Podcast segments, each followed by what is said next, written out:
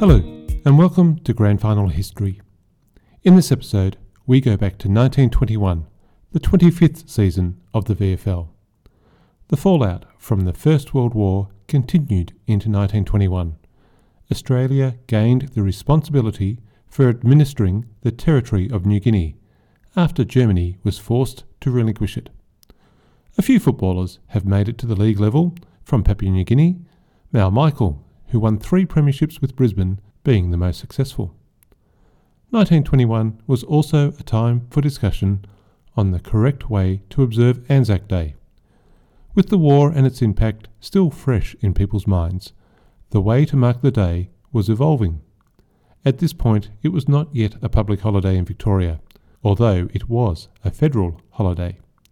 Adding to the possible confusion was the fact that in 1921 the Victorian Labor Day holiday would fall on Monday, 25th of April.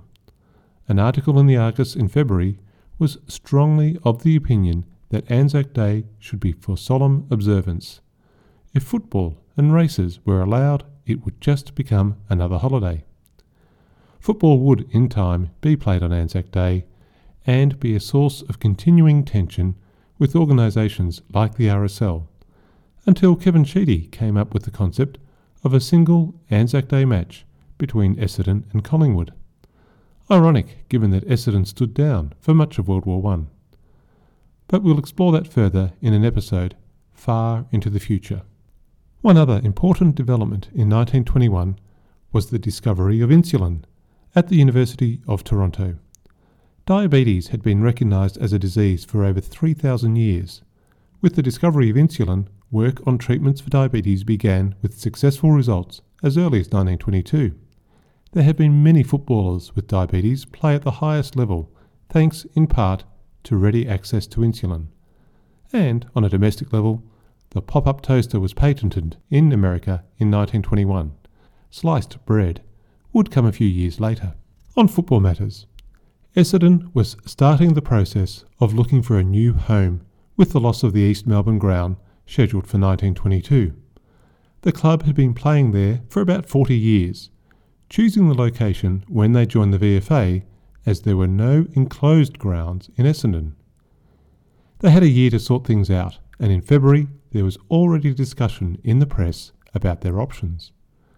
Essendon City Council were keen to have the club play on a local ground minutes from the Essendon train station, now serviced by speedy electric trains. There were also rumours of a merger with a VFA club to gain access to their ground. But which one? Even the Camberwell football ground was supposed to be on offer, which would have put the team even further from the suburb that they were named after. In April, the Argus made it clear that Essendon were looking to use North Melbourne's ground at Arden Street Given North Melbourne were one of the leading VFA teams, this was not going to be welcomed by all. By June, the prospect of Essendon moving to Arden Street and merging with North Melbourne was openly discussed in the press. Many North supporters had been frustrated that their club, one of the pioneers of the game, had been blocked from joining the league, and welcomed the option of joining forces with Essendon if this would get them into the Premier competition, albeit as North taking over Essendon. By late June, the City Council agreed that Essendon could have the Arden Street ground, despite a letter from the Essendon City Council asking that the decision be deferred so as they could finalise their offer. The VFA were not happy and declared they would not take the decision lying down. While North Melbourne said that there was no truth in the rumour that they were contemplating a merger with Essendon, nor could they say that they would reject such a proposal. Things began to get messy after the Melbourne City Council's decision to allow Essendon access to Arden Street. On Saturday, July 2nd, it was reported that North Melbourne were resigning from the VFA.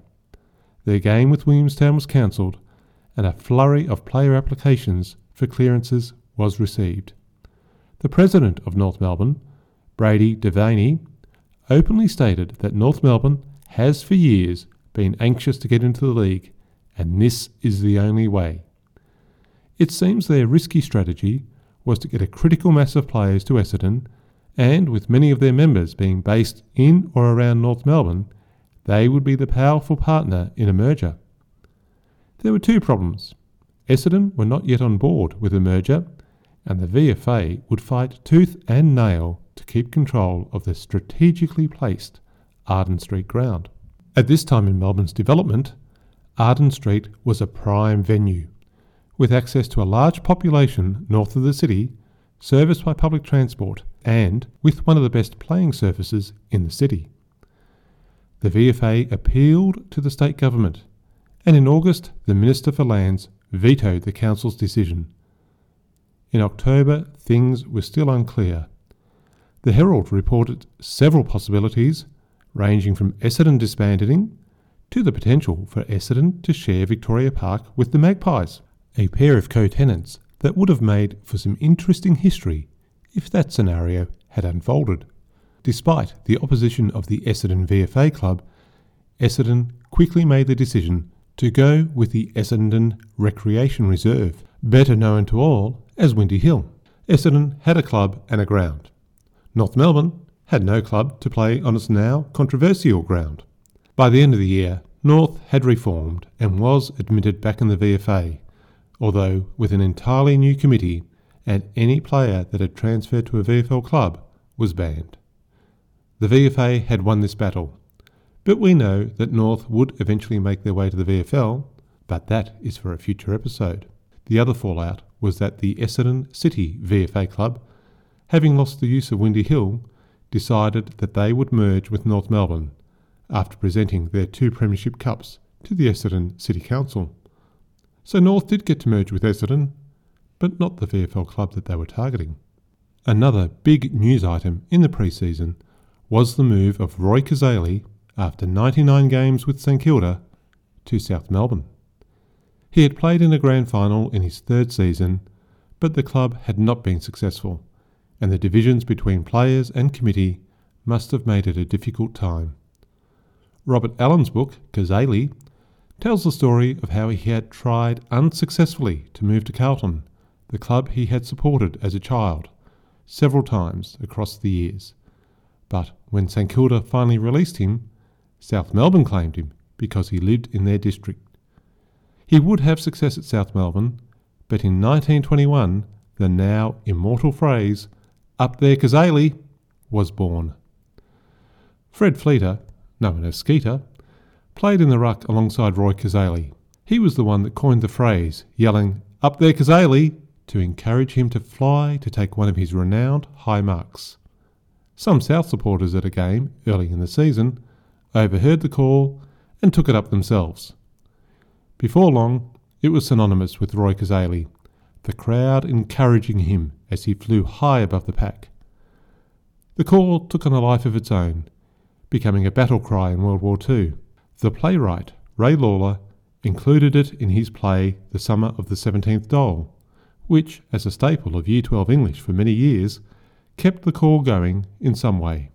And then, in 1979, Mike Brady turned it into a TV theme for Channel 7 and then a massive single, which is still rolled out every year at Grand Final time. A real piece of Grand Final history that can be traced back to 1921. One change that was implemented in 1921 is still with us today. For the first time, boundary umpires were required to return the ball to the centre after a goal. The season kicked off on Saturday, May 7th, the Herald's preview captured the pent up excitement, predicting 80,000 people to go to the various games. It was a fine day, and Richmond unfurled their Premiership flag at Punt Road while hosting Carlton. When the Tigers first entered the league, Carlton was the team they could not beat for 10 years. Now they were the reigning premiers.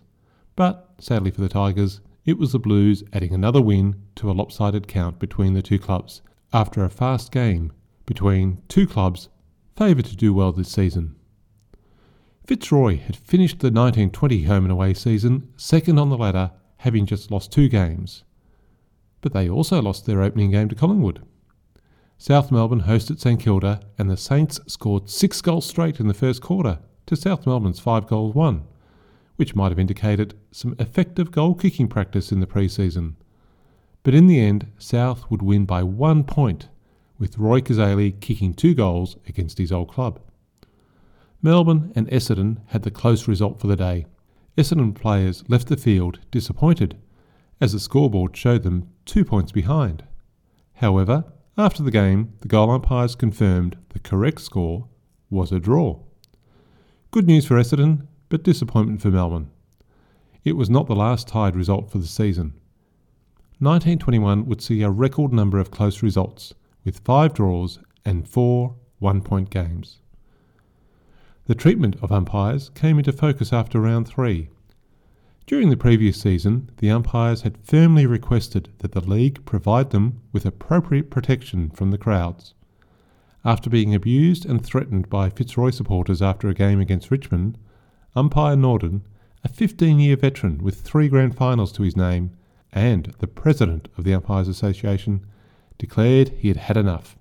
The league, however, seemed to be more focused on the umpire's performance. Before round four, they held a special meeting and urged uniformity in interpreting the holding the man rule, a call that continues in games today.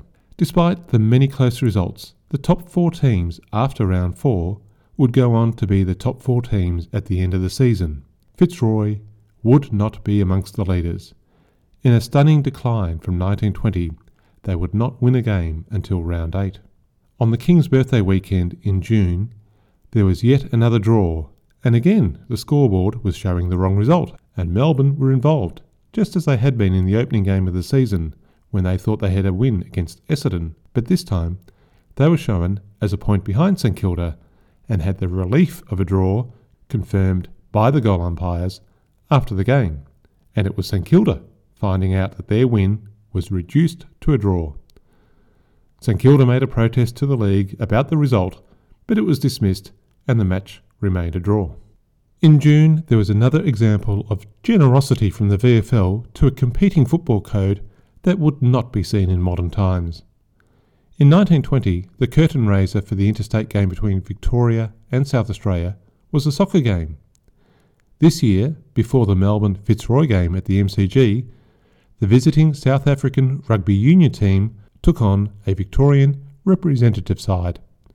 The South Africans won 51 0 in front of a curious crowd looking to give the South Africans a sporting welcome. Geelong were moving with the times in July when they announced they would install a hot water system and a hot water plunge bath, luxuries that previous generations of Geelong and visiting teams had done without in news that saddened and shocked Melbourne.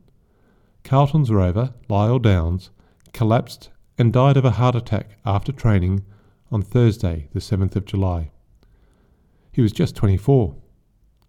Two years earlier, he had collapsed during a game and was warned by a doctor that his heart was weak and that he should stop playing football. Advice, sadly, ignored. The following Saturday, was already expected to be one of the biggest games of the season. Carlton, undefeated and on top of the ladder, hosting third place Richmond. Flags flew at half mast, and players from both clubs wore black armbands. Carlton honoured their teammate and won easily by 51 points.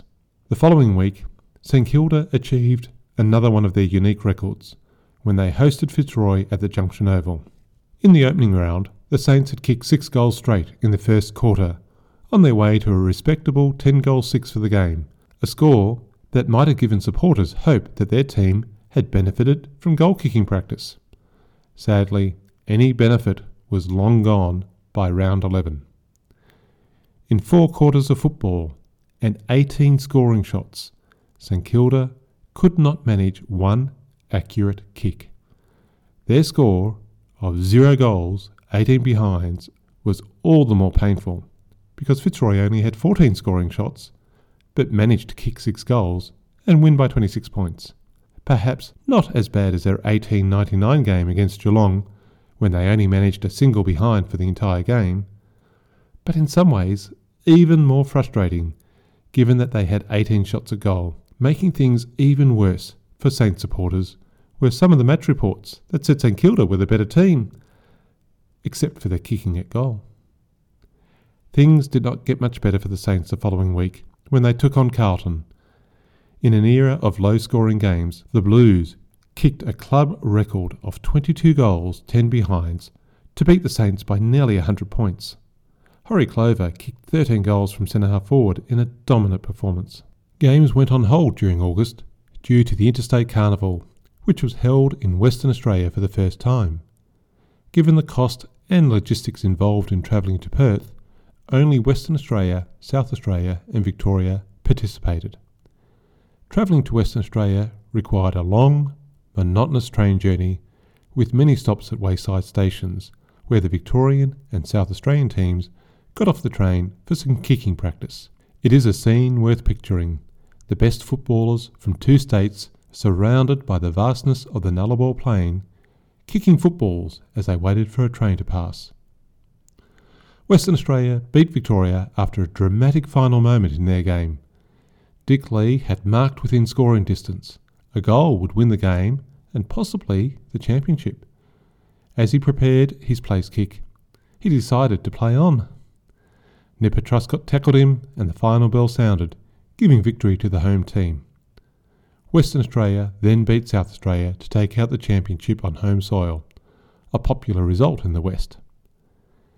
The season resumed for round 14 after two weekends without football. Carlton were on top of the ladder, followed by Richmond, Geelong, and Collingwood. South and Fitzroy were a game and a half behind fourth spot, but they were not able to make up the difference in the last five rounds. On the last Saturday in August, the Herald had a long profile piece on Richmond's star defender, Max Hislop. Turned down by both Collingwood and Melbourne, the Swan Hill native was making his name known at half back for the Tigers and on several occasions for the Victorian state team. He will prove useful in the finals. Despite the growing crowds at VFL games and the enthusiasm of the spectators, not everyone in Melbourne was as positive about football.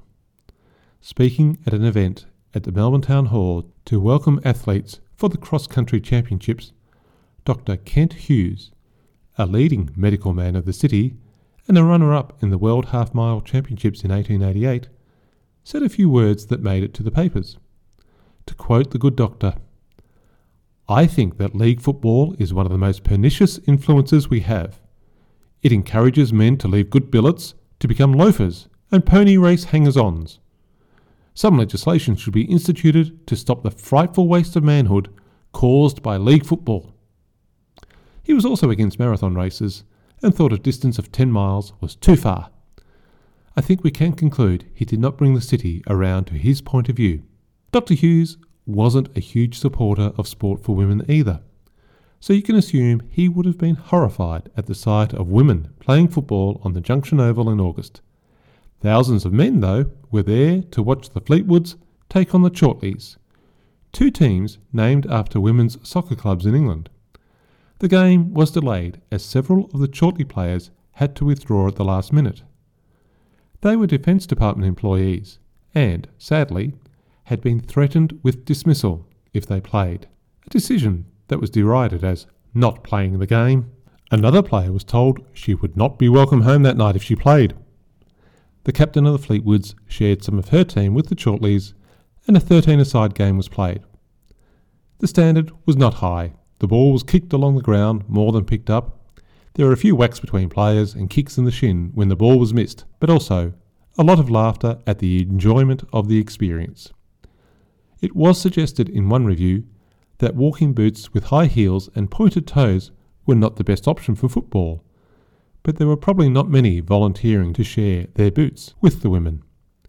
The captain of the Fleetwoods, Miss Halliday, advised the press that they would be playing more games in the coming weeks in Yarraville, Port Melbourne, and for the soldiers recovering from tuberculosis at Mont Park Hospital. There are some photos of the game at the grandfinalhistory.com.au website if you are interested. The final round of the 1921 season had no impact on the top four, but it did see the last game of VFL football played at the East Melbourne Cricket Ground. As discussed earlier, the reclaiming of the ground by the government for the railway yards had seen all sorts of complications as Essendon looked for a new ground and North Melbourne tried to find a pathway into the VFL. The last game at the ground was Essendon hosting St Kilda, and after a season of close results, it was the Saints with a two point win that left Essendon the Wooden Spooners for the third time in the VFL. Leading into the finals was the announcement that the league had raised the entry price. A spot in the outer went from one shilling to one shilling and sixpence, about a 10 cent increase in today's money, and for a seat in the grandstand, people had to pay three shillings and sixpence, which would be about $3.90 in today's money, which was about 50 cents more than the previous year. The thinking behind the price increase was an attempt to control the size of the crowds that had been seen in 1920. Several finals had crowds so big that people inside the ground could not see the match, while others who got to the ground were not able to get in.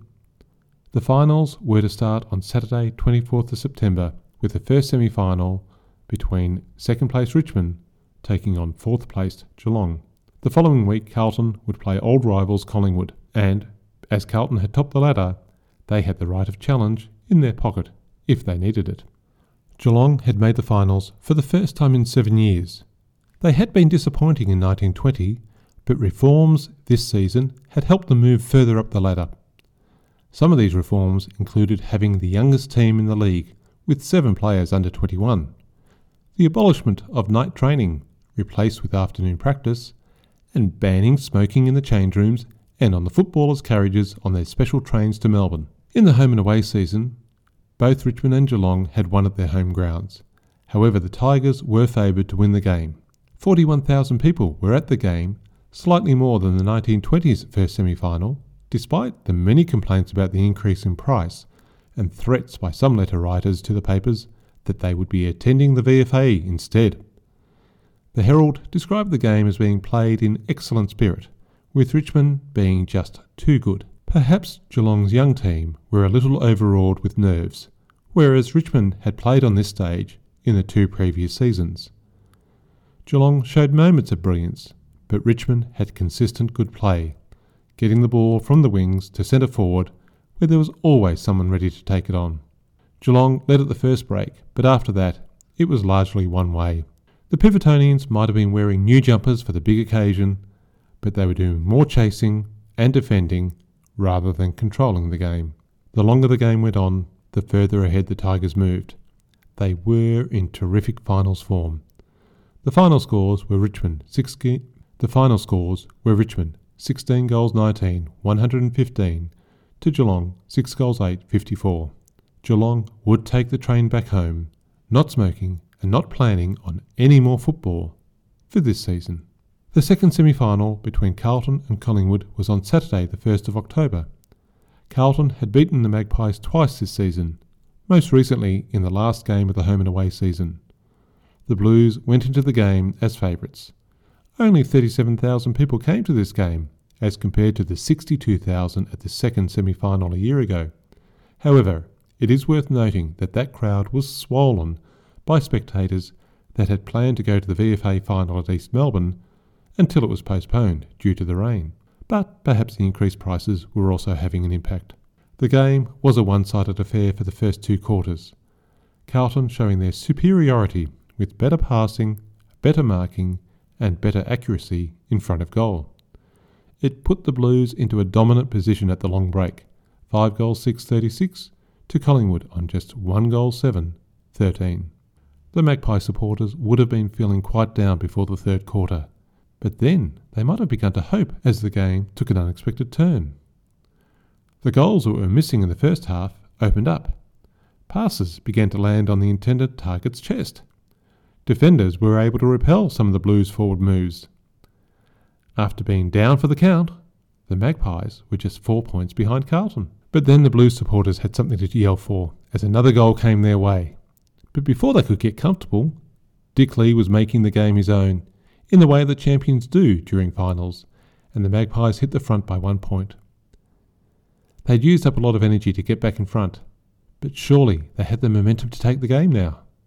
However, Carlton was not to be outdone, and when the timekeeper rang and rang and then rang the bell again to end the thrilling quarter, the scoreboard showed Carlton had edged a little further in front, 7 goals 7, 49, to Collingwood, 6 goals 9, 45.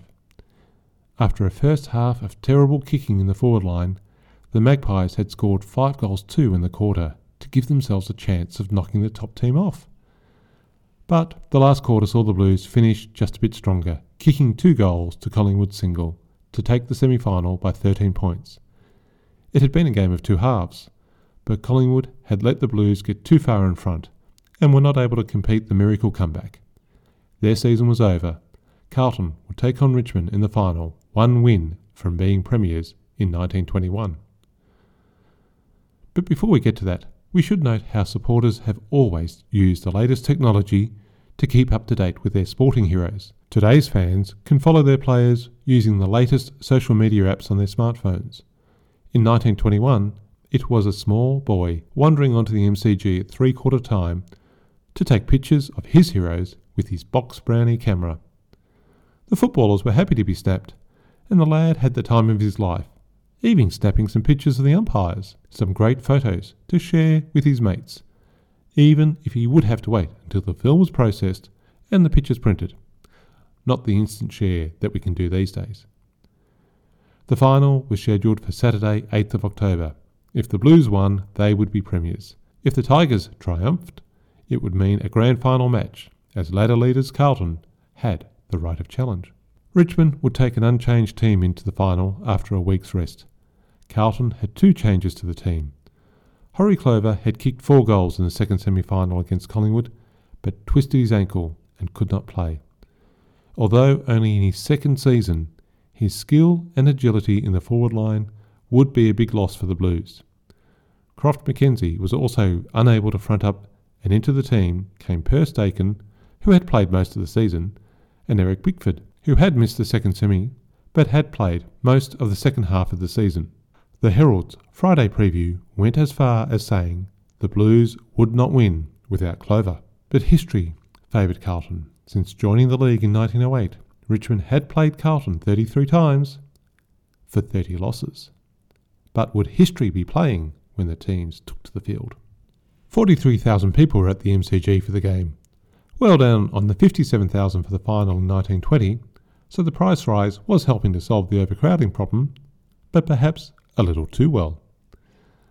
While the two semi finals had been disappointing for many spectators, being relatively one sided affairs, the final was a close fought match and became one of the most unusual games of football ever played at the MCG.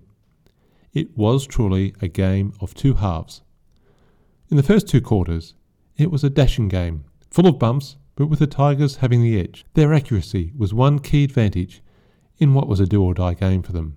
They had the wind in the first quarter and took full advantage to kick four goals two to the Blues, one goal four.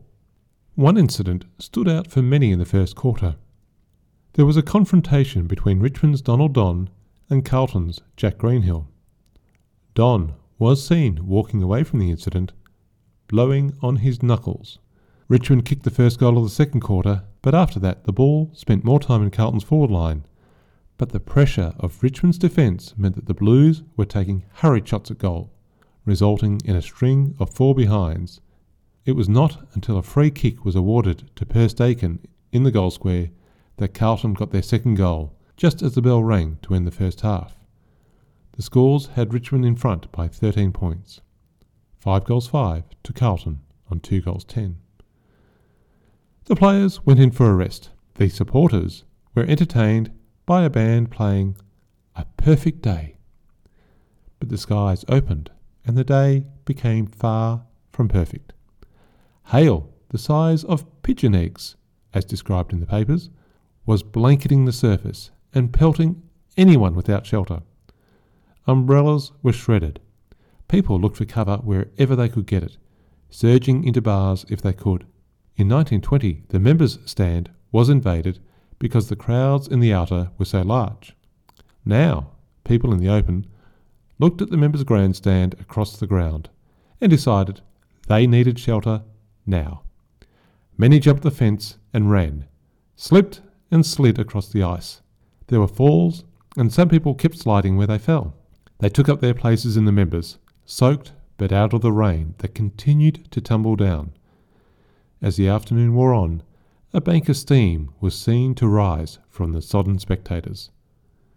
In the city, buildings were inundated, skylights smashed, and the streets took on an appearance of rivers. Outside St Paul's Cathedral, the ice was a foot deep, burying the road and the tram tracks.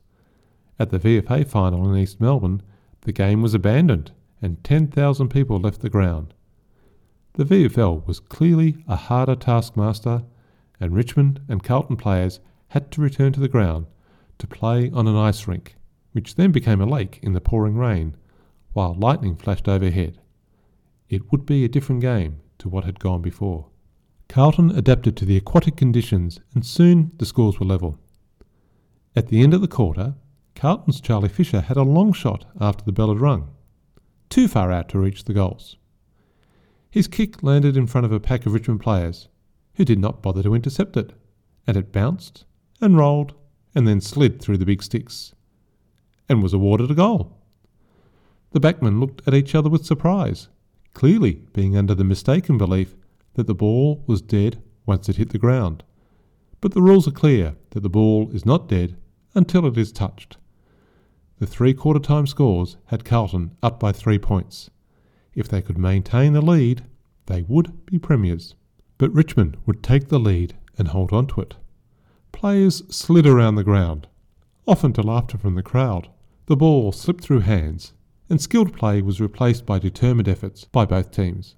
It had been an extraordinary game on an extraordinary afternoon, and the Tigers had won by eight points.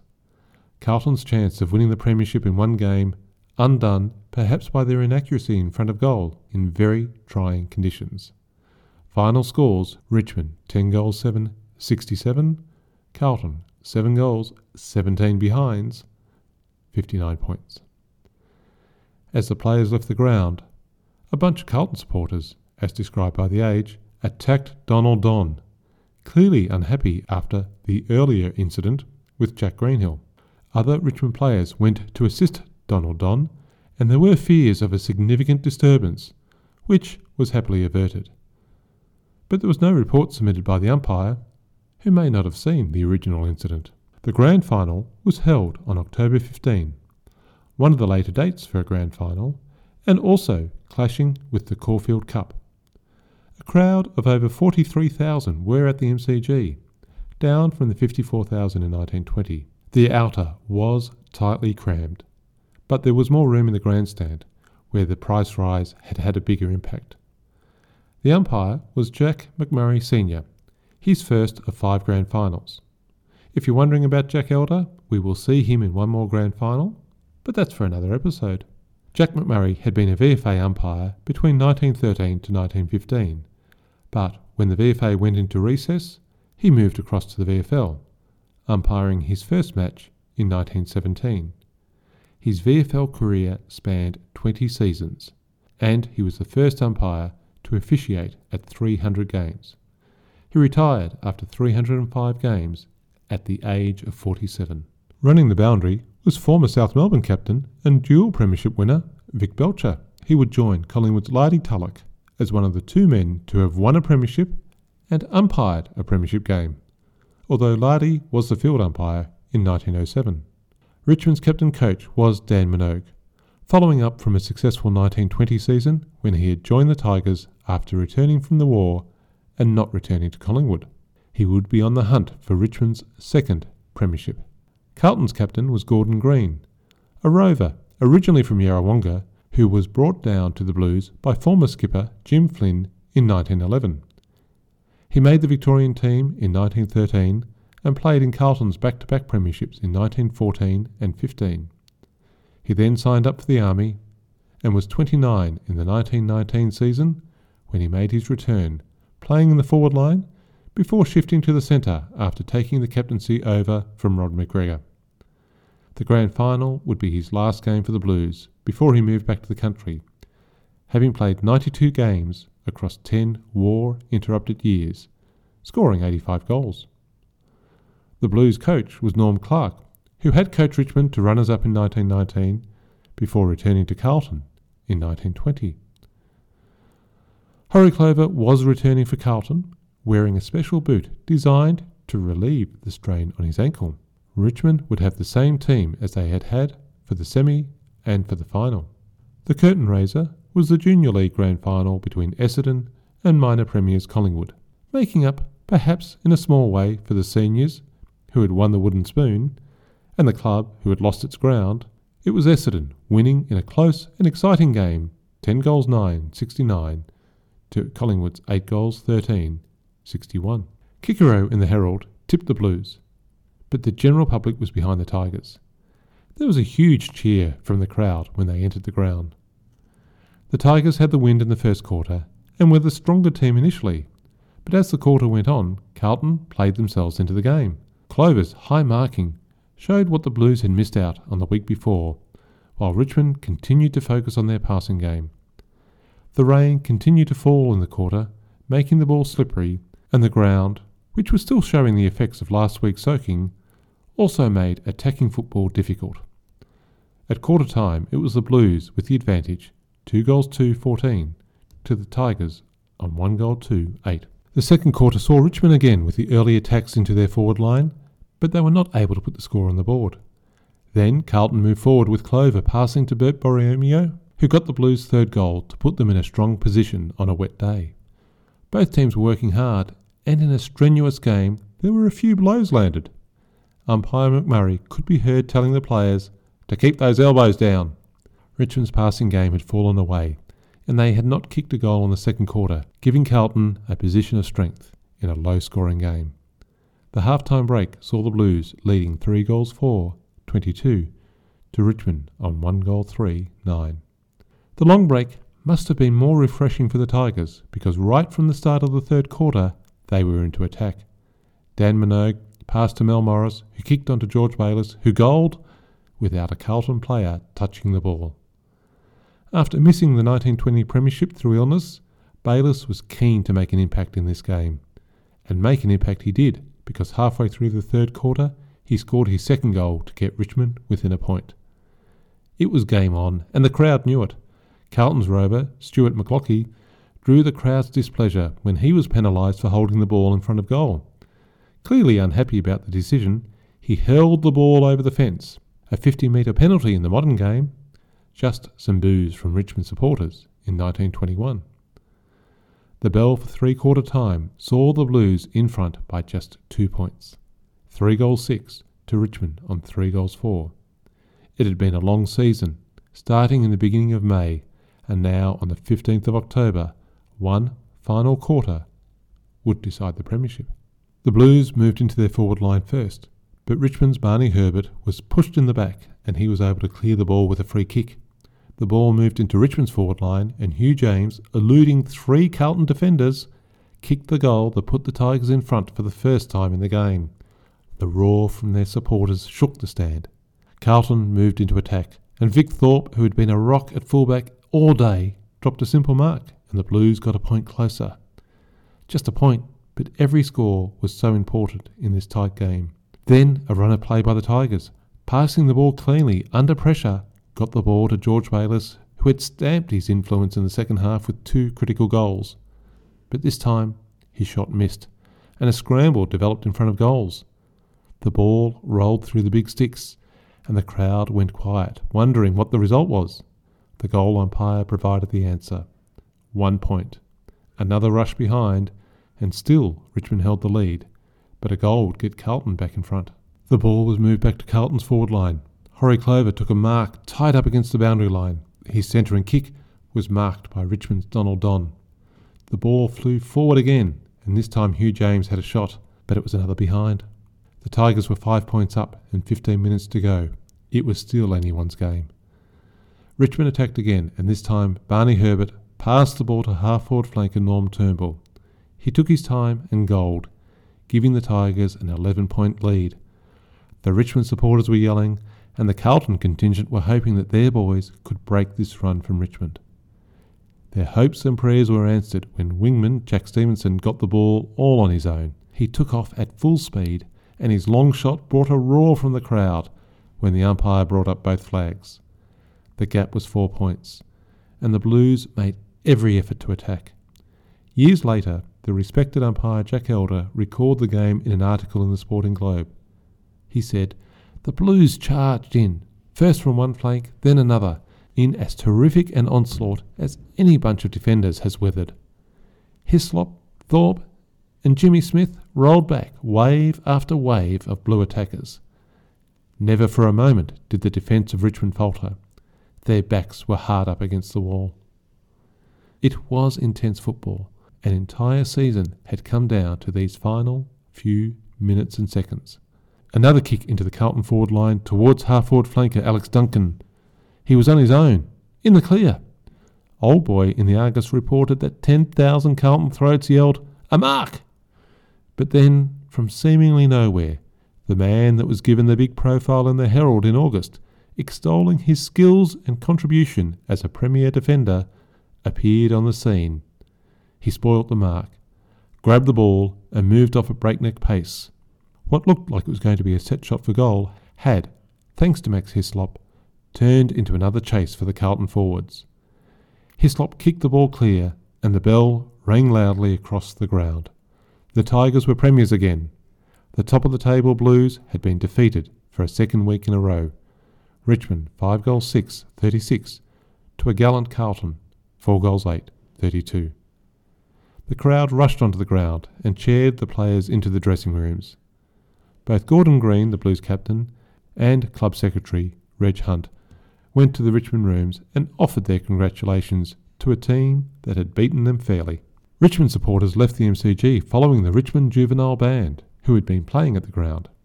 They marched towards the town hall, playing Richmond's on top, and entertained the crowds until a tea time interlude, as told by the Richmond Guardian.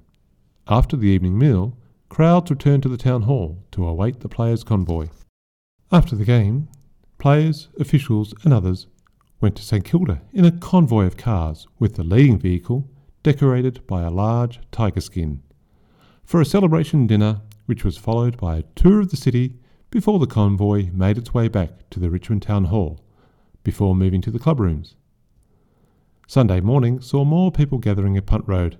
After speeches and congratulations to the players, there was a goal kicking competition between Hugh James and Barney Herbert.